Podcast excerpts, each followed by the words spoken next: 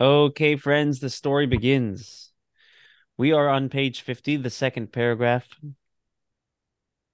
Hear our voice. Shema Kolenu. As we've mentioned, the structure of the Amida, it's like a fundraising pitch, right? Three prayers where we praise God. We close with three prayers where we thank God. And sandwiched in there are the various requests, 13 requests. This is the last of the 13 requests. Although we've been seeing them not just as requests, but as deep meditations, as connections. A request is a means to connect. You only ask people for things if you feel close to them. Right. And each of these prayers is a mechanism to which we develop our personal closeness with God. And that mm-hmm. culminates with Shema Kolenu, hear our voice. Lord our God, merciful Father, have compassion upon us and accept our prayers in mercy and favor. For you are God who hears prayers and supplications. Do not turn us away empty handed from you, our King. You hear the prayer of everyone. Blessed are you, Lord, who hears prayer. The Midrash says that the original, uh, the first time this prayer was actually mentioned Again, the Amida was not authored by Ezra and his court, it was just compiled by Ezra and his court. They compiled existing blessings. When the Jewish people were slaves in Egypt, and the Torah says that God heard our pain, He heard our iniquity, He saw and empathized with what we were going through. The ministering angels were praising God and they said, Baruch atah shemei tefillah, blessed are you who hears prayers. And this prayer actually is an opportunity to actually ask for whatever you want. The various 12 requests prior were asking for specific things, whether it be health, sustenance, redemption, whatever it may be. But this prayer is where we ask, it's a wild card. You can ask for whatever you want. And there's actually a, um, a place where you can insert your own personal requests in the actual prayer. By the way, the the biblical mitzvah of prayer,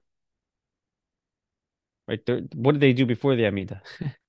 what what is what is the bare bones mitzvah of prayer? Ask God for your needs, right? Where we recognize our dependence on Him. That's where this prayer comes in. This, in some ways, is like the center of the Amida in many ways. So, if you look in the Hebrew, the second to last line. The sentence starts with ki ata. Do you see it? Right before ki ata, insert your own personal request from God. In any language, in your language, doesn't have to be in Hebrew. Ki ata shomea, because you listen to Filat Kopa, you listen to the prayers of everybody.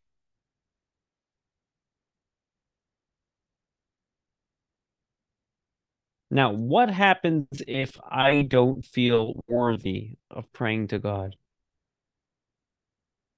It's not a good attitude. It's not a healthy attitude, but that attitude is inevitable, at least to some people. It happens, right? There's times where I'm going to bother God. I, I haven't come, I haven't uh, conversed with him much till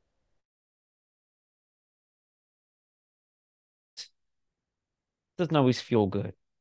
Or perhaps we don't feel that we've been behaving consistent with what God wants. I haven't been listening to him. Why would he listen to me? And where would I get the audacity to ask him for things? Okay, throw away that attitude. Not good, no good. because the biblical commandment of prayer is ask God for your needs when you have needs. That's the mitzvah. God wants it. God wants to hear our prayers. But here's something fascinating you remember the story of Yaakov and Esav, the twins? Right? They had very different lifestyles. very different lifestyles. Yitzchak, Isaac, though, wanted to give the birthright blessing to Esav, so the more evil twin. Rivka says it, has got to go to Yaakov, and she contrives this whole plan while Esav is going out hunting, getting food for his father to present to him when he gets his birthright blessing. She dresses Yaakov in sheepskins, and because Yosef was all hairy, and she'll feel. And so when when Yitzchak feels Yaakov, he was blind. When she feels him, she'll feel that okay, this is this is the right person, right? And we're gonna fool Yitzchak. We're gonna get that blessing, and the birthright is through this scheme is going to be passed down through Jacob, through Jacob's lineage. What happens? Yaakov walks in, and Yitzchak say, and he utters something to the effect of like, "Thank God." Yeah, that's weird. Never heard Esav mention God before. he feels. He says, "Let me feel you," and he starts feeling him, and he feels like Esav. And he says, "Hakol kol Yaakov v'hadai yadai midei Esav." The voice is the voice of Yaakov. He's talking like a Jew, but he feels like Esav. His hands are like the hands of Esav. Yitzchak was confused. There's a deeper meaning to this blessing, to this, to, sorry, to this uh, episode. There's times in our life where, like Jacob, we want that blessing, but our hands were not in the right place. We weren't doing the right things. We weren't necessarily behaving consistent with our values. Perhaps we gave in to temptations that we shouldn't have. Our hands were like the hands of Esav.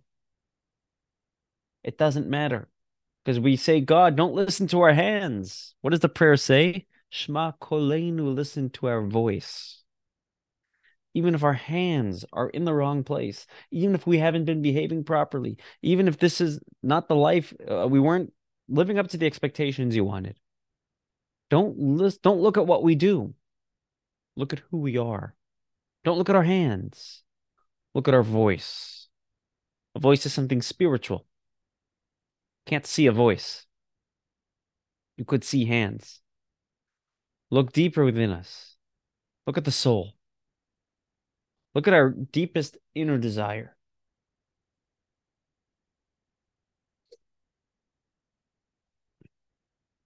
Rabbi Shmuel of Lubavitch, known as the Rebbe Maharash, was once on a train. And this is going back, I'm going to estimate um, a little less than two centuries ago, maybe a century and three quarters. And at this point in history, there was an incredible amount of tension between uh, traditional Jews and particularly rabbis, and a group of Jews called the Maskilim.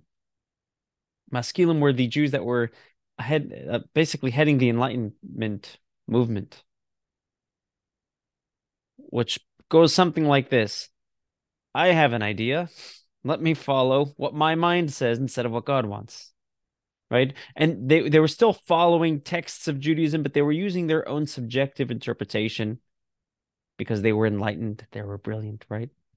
Instead of the traditional tr- interpretation that we had from Mount Sinai for thousands of years. And they had an agenda they weren't just trying to break away from Judaism. They had an agenda to break away other people from Judaism as well. And they were called the Maskilim, which literally translates as the the enlightened ones. It's more of a facetious type. Um, and there was a lot of beef between traditional um, Jews, believers, against these Maskilim in these maskilim would would use all sorts of you know they would many of them were fluent in Tanakh, in the Bible, and they would start to the point that Jews started in more traditional communities started focusing less on Bible and more on Talmud, just so they could avoid having to like dialogue with these people. it was um it was quite strenuous and the beef was so strong to the extent that a group of maskilim of enlightened Jews hired a hitman to go and kill Reb Shmuel of Lubavitch because he's giving up their operation. He's giving up their their whole thing. Right? Sometimes a little too much faith. it's getting in the way, man. There's obviously more details to the story, but he was fighting hard, right? Because this is what Chabad has been doing since day one: is fighting for Judaism, fighting for the light of genuine, authentic Judaism, and he was getting in the way, and it was causing a lot of riff. Rav Shmuel Lubavitch is on a train, and this hitman hires, uh, sorry, um, tracks him down, enters his cabin, and Reb Shmuel looks at him, just gives him this look.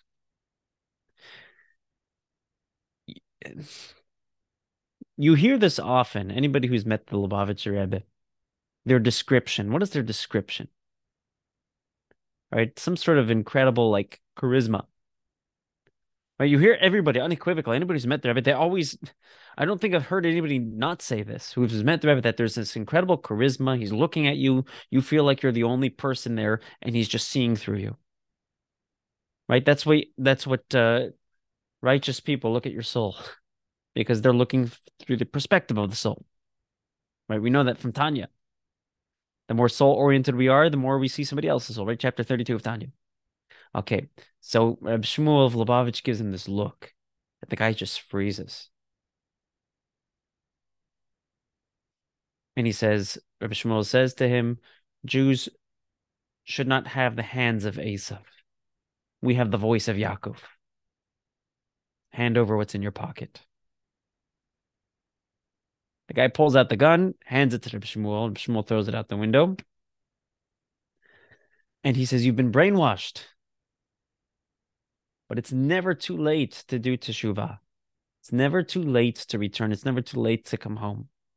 And Rab Shmuel of Lubavitch took out his tefillin and they put on tefillin and they davened to Hashem. Even if the yadayim, even if our hands are like the hands of Esav, why would God want to hear from me? It doesn't matter. The voice is the voice of Yaakov. He does want to hear from you. Because even if our body is never in the right place, our soul is uh you know the, the, the body could become captive, but the soul can never become totally uh captivated, if you will. Totally lost. A person can always return. The meditation of this prayer, if we're going to recite it later tonight or later at some point, Shema Kolenu. Think about this when you're saying the prayer God, listen to my voice. Don't look at what I've been doing, please. look at who I am. Um, I'm going to look at the Hebrew for a second. I'm going to refer to the Hebrew because the Hebrew is always easier for me. Um, sometimes the English is is funny. Okay, let let's read and translate real quickly. You with me? From the beginning, Shema Kolenu, listen to our voice, Hashem Elokeinu, Lord our God. Av Harachaman, Father of mercy, Rachem Aleinu, have mercy on me. See me as a child. We want God to see us as a child, not as an employee, because employees are on the clock. Children are not on the clock. You're not at a, you're not a child from certain hours to certain hour. You're always a child. Once a child, always a child, right? See us as a child. Have this infinite love. The kabel receive or accept. Barachamim with mercy, second line. Uveratzon. Receive with mercy and ratzon. What does ratzon mean? Ratzon means desire. Et tfilatenu, our prayers. Receive our prayers with desire. So when you said that word, I, I, I was thinking, oh, ein yehi ratzon. But that's not, I mean, yeah, yeah. Say, let it way. be so. Uh, let it be your will. Let it be your will. Okay. Yeah, yeah, yeah. So ratzon means will or desire. We want you, God, to desire our prayers. What does that mean? What is the difference between intellect versus will or desire? You know the difference is? You can justify intellect. You have to justify intellect. has to be justifiable. It's discerning. Whereas when you want something, there's no discernment. So if there was something you really wanted, I can't talk you out of it. Because even if I explain why it doesn't make sense, you still want it. Um, whereas if what you wanted was because it made sense, as soon as it doesn't make sense anymore, don't want it anymore. Right? Emotion, acceptance, let's say, acceptance that is founded on intellect is as uh, stable as the intellect itself, right? But what if acceptance is not because I think you should be accepted, it's because I want you to be accepted. You see the difference? If I'm accepting you because I think you should be accepted, somebody else is going to come and explain maybe you shouldn't be accepting this person. Oh, you're right. I'll change my mind. But if I want to accept you, you can't talk me out of desire. Doesn't work. Won't work. Desire is deeper than reason. Desire our prayers. Maybe it's not reasonable that we be answered. Maybe we're not deserving of it. That's okay. Because the acceptance is not because it makes sense. The acceptance is because this is what you want. In fact, the Shulchan Aruch, the Code of Jewish Law, says that when a person prays, they should never claim to be deserving. Never say, God, this is what I've done. This is what I have to show for myself. Here's my spreadsheets. Here's my uh, graphs. Here's how my year went. Can you please reciprocate? Don't do that. Why not? Don't bring judgment on yourself. God is exacting. If we're going to be exacting, God will be exacting. We don't want God to be exacting. We all have plenty of shortfalls. We all have deficiencies. Nobody's perfect. The better approach is God, I know I'm not deserving. I know I'm not perfect, but you're merciful. You're benevolent.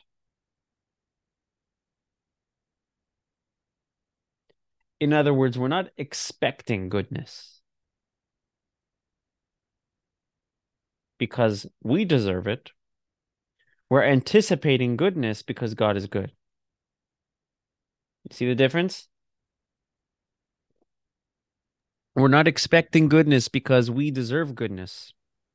We're anticipating goodness because God is good. Because God listens to our voice, doesn't look at our hands. So this seems to be um, a parallel discussion uh, about um, someone being someone having humility, right? Um, if you're humble and you're, you know, which I I'm making that that that analogous to considering yourself not deserving, um, you know, not not expecting, right? Uh, is that a correct parallel to draw? It it it is yes, that is humility. Um, in other words, this is the result of humility. It takes humility to have that perspective. Right? To to have expectations is arrogant.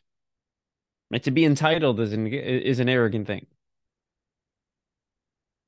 And the moment we are entitled, we feel entitled. God says, well, one second. Let's do a more thorough review here. We don't want that. We don't want a thorough review. We don't need a thorough review. We know we're imperfect, but that that's humbling. When I say I know I'm perfect, that you're you're a nice guy. I'm putting it on you, not on me, right? That that's uh, that that's incredibly humbling.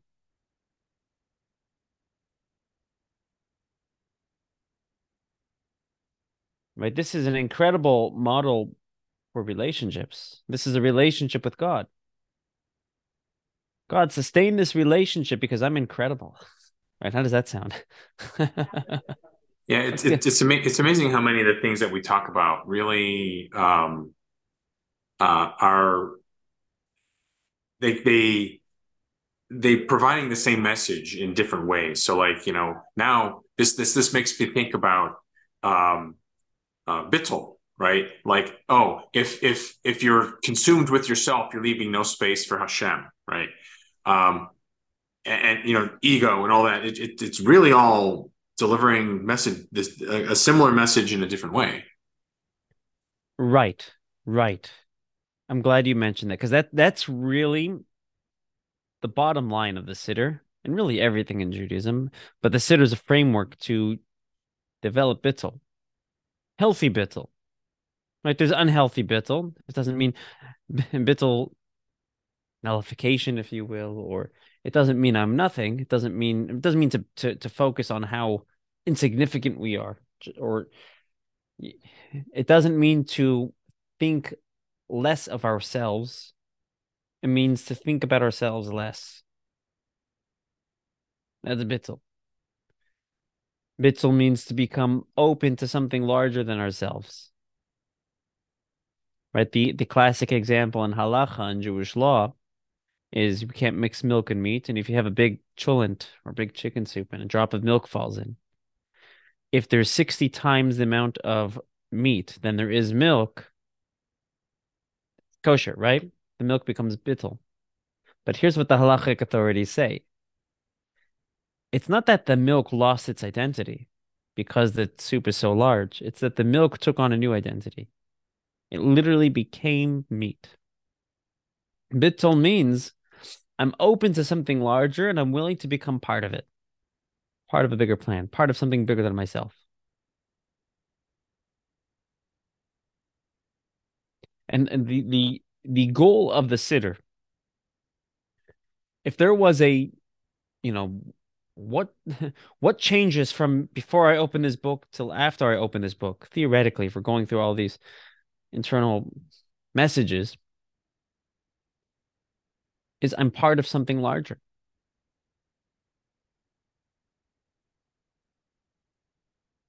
The the the I'll tell you something quite ironic. This is on Rosh Hashanah. What is the theme of Rosh Hashanah? We're coronating God. God is our king. This is this message will be applicable every day, not just Rosh Hashanah. We're coronating God as our king.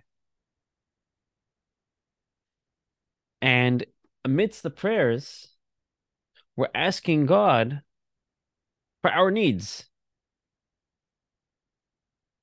So is this about God or is it about us?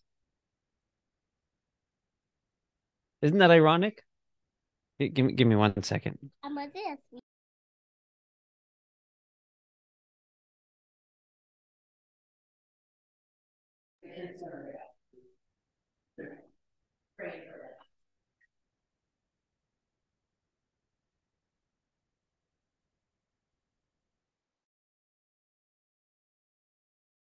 Okay. We appreciate the commercial break.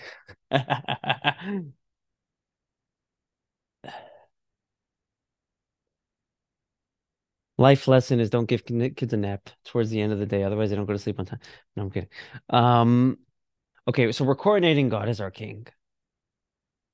And we're asking for our needs on Rosh Hashanah, or even on a daily basis. We recognize that God is the Melech HaOlam, the King of the world. And God, listen to my prayers. It's kind of a funny thing. But another way to look at it is the only reason why I have my own needs, and that's okay, is because I feel like I'm part of something bigger. In other words, my needs are part of my role in God's world. That's why I have needs. I need to pay my bills because I need to bring God to this world. That I can't do that if I don't pay my bills. But that's bittul. I'm focusing on what I need from the perspective of bittul. What I need is it has a larger context. What I need could be actually what God needs.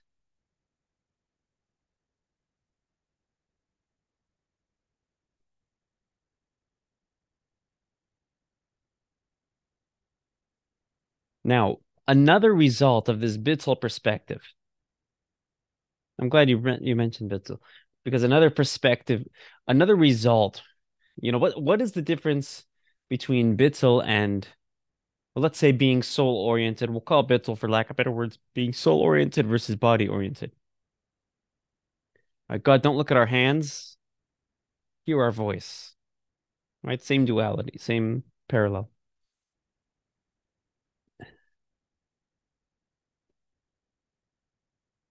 How I view other people how I connect with other people. The holier than thou attitude is a body perspective because there's me and there's thou. there's you. Two separate things. That's a bo- two separate bodies. Doesn't work that way. That's not Judaism. Judaism is we're all part of one bigger picture. We all have that same soul. We all stood at that mountain together to receive the Torah. Like one person with one heart. We were literally like one person. A person who has bittul, who's focusing on the voice and not on the hands, can see other people's voices, can see the spiritual side of other people, can appreciate the spiritual side of other people, can connect better with other people. And that's why we say, right, right after that spot where you can insert your own prayer, take a look at the second to last line in the Hebrew. Ki. Ki ata. See it? Ki ata, because you, shomea, you listen. Tefilat, to the prayers, kol peh. Of, in English, it says of everyone. Kol peh means every mouth. You listen to the prayers of every mouth. But the English is more of a loose translation. You listen to everybody's prayers. You hear the prayers of everyone. But pe means mouth. Kol pe, you listen to the prayers of every single mouth. Even other people, everybody. Doesn't matter who. It doesn't say you listen to the prayers of the righteous. You listen to the prayers of the wise. You listen to you listen to the prayers of every mouth. And sometimes it's just a mouth speaking. Sometimes we're not even focusing on the kavanah. Sometimes we're not even focusing on our own spirituality. We're just our mouth happened to have been moving because we're supposed to be praying. It's the mouth. It's not even the prayer. God is still going to listen. All mouths, doesn't matter who. Even not, he's not just listening to the prayers of our heart, the prayers of our mouth. You got to think about this when we're praying tomorrow because this is amazing. Eh, The Baal Shem Tov used to say that God is in love with us like a parent would be in love with an only child that they were begging to have for years. They finally had a, a child in their old age and they're just spoiling that kid.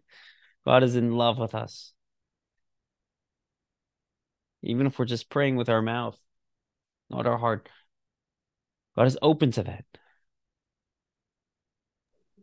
So you, will you'll, you'll never guess what I'm. I was studying with Rabbi Raleigh today.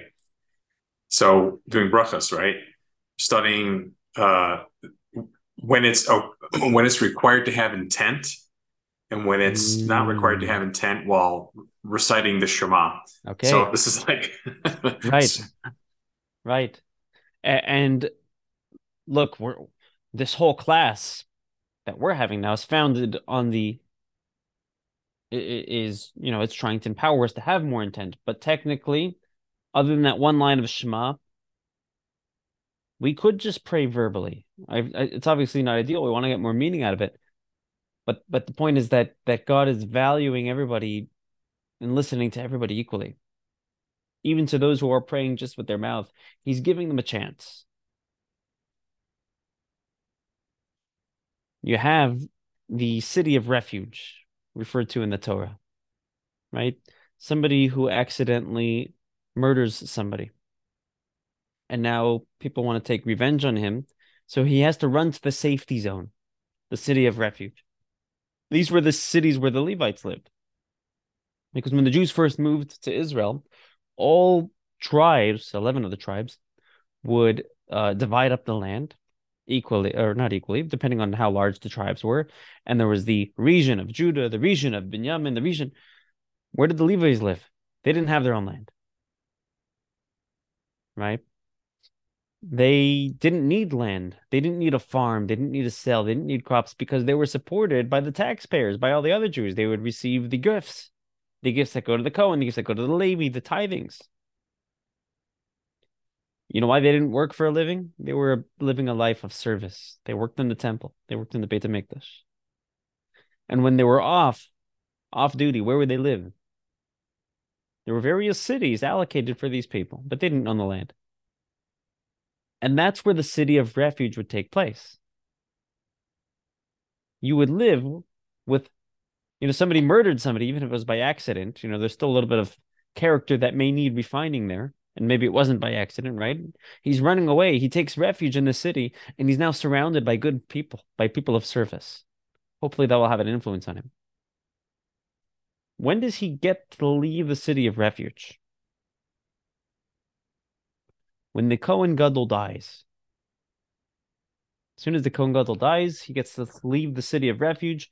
And if no court case or if, if things weren't amended yet, he loses his safety. The Cohen Gadol, his mother, used to make food for people and uh, would give it out to people for free because she wanted people to be happy. She didn't want the Avengers to pray that the Kohen Gadol dies so that they could meet their subjects. So she would make them soup and make them various foods, keep them happy. What's she concerned about? A murderer's prayer? That's what she's worried about? The prayer of a murderer? She's worried that a murderer might pray that the Kohen Gadol dies. Like God's going to listen to that. She's so concerned that she has to go make food to keep them happy. She understood the power of prayer, even from somebody who may have be who may be of ill rapport, even of somebody who's less than perfect, even of somebody who has the hands of Esav. They still have the voice of Yaakov. They could still be heard by God even if we at times feel less than perfect. God says, I don't want your actions, although he I want you. He wants us to do the actions, right? So that's a but but what he really wants is us. And we tap into that. It, it's funny because it's bittul, but it's empowering. It's actually empowering.